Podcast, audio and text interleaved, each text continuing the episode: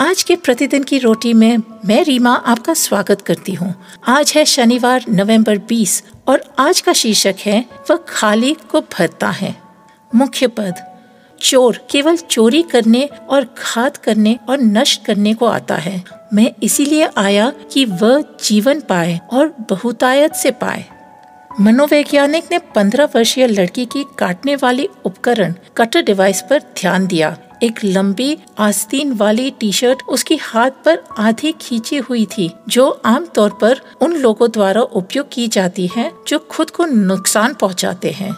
जब युवा लड़की ने अपनी आस्तीन वापस खींच ली तो लवीन यह देखकर घबरा गई कि लड़की ने अपनी भूजा के अगले हिस्से में खाली गोदने के लिए एक उस्तरा का उपयोग किया था।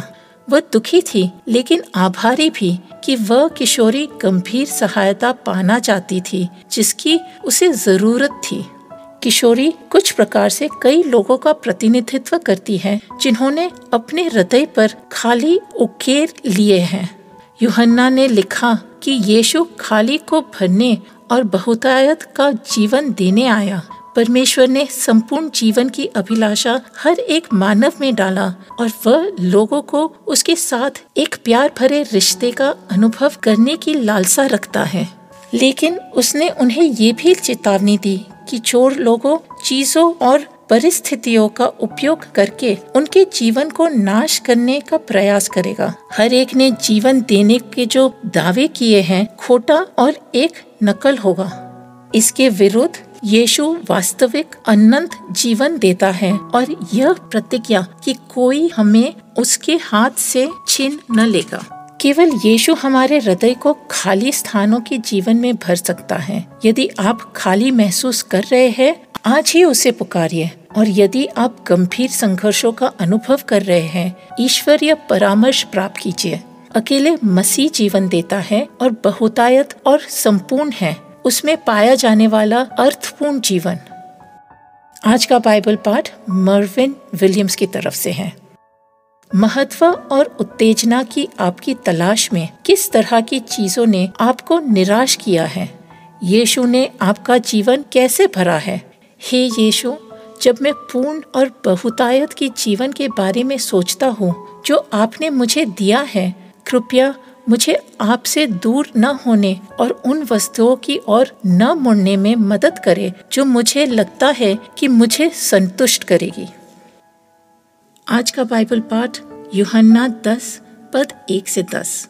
मैं तुमसे सच सच कहता हूँ कि जो कोई द्वार से भेड़शाला में प्रवेश नहीं करता, परंतु किसी दूसरी ओर से चढ़ जाता है, वह चोर और डाकू है।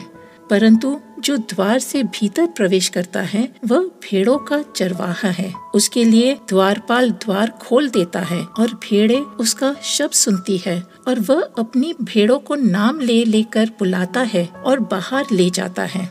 जब वह अपनी सब भेड़ों को बाहर निकाल चुका है तो उनके आगे आगे चलता है और भेड़े उसके पीछे पीछे हो लेती है, क्योंकि वह उसका शब्द पहचानती है। परंतु वे पराये के पीछे नहीं जाएँगी परंतु उससे भागेगी, क्योंकि वह परायों का शब्द नहीं पहचानती। यीशु ने उनसे यह दृष्टांत कहा, परंतु वे न समझे कि ये क्या बातें हैं जो वह हमसे कहता है। तब यीशु ने उससे फिर कहा, मैं तुमसे सच सच कहता हूँ, भेड़ों का द्वार मैं हूँ। जितने मुझसे पहले आए, वह सब चोर और डाकू है, परंतु भेड़ों ने उनकी न सुनी। द्वार मैं हूँ। यदि कोई मेरे द्वार भीतर प्रवेश करे तो उद्धार पाएगा और भीतर बाहर आया जाया करेगा और चारा पाएगा। चोर किसी और काम के लिए नहीं, परंतु केवल चोरी करने और घात करने और नष्ट करने को आता है। मैं इसीलिए आया कि वह जीवन पाए और बहुतायत से पाए।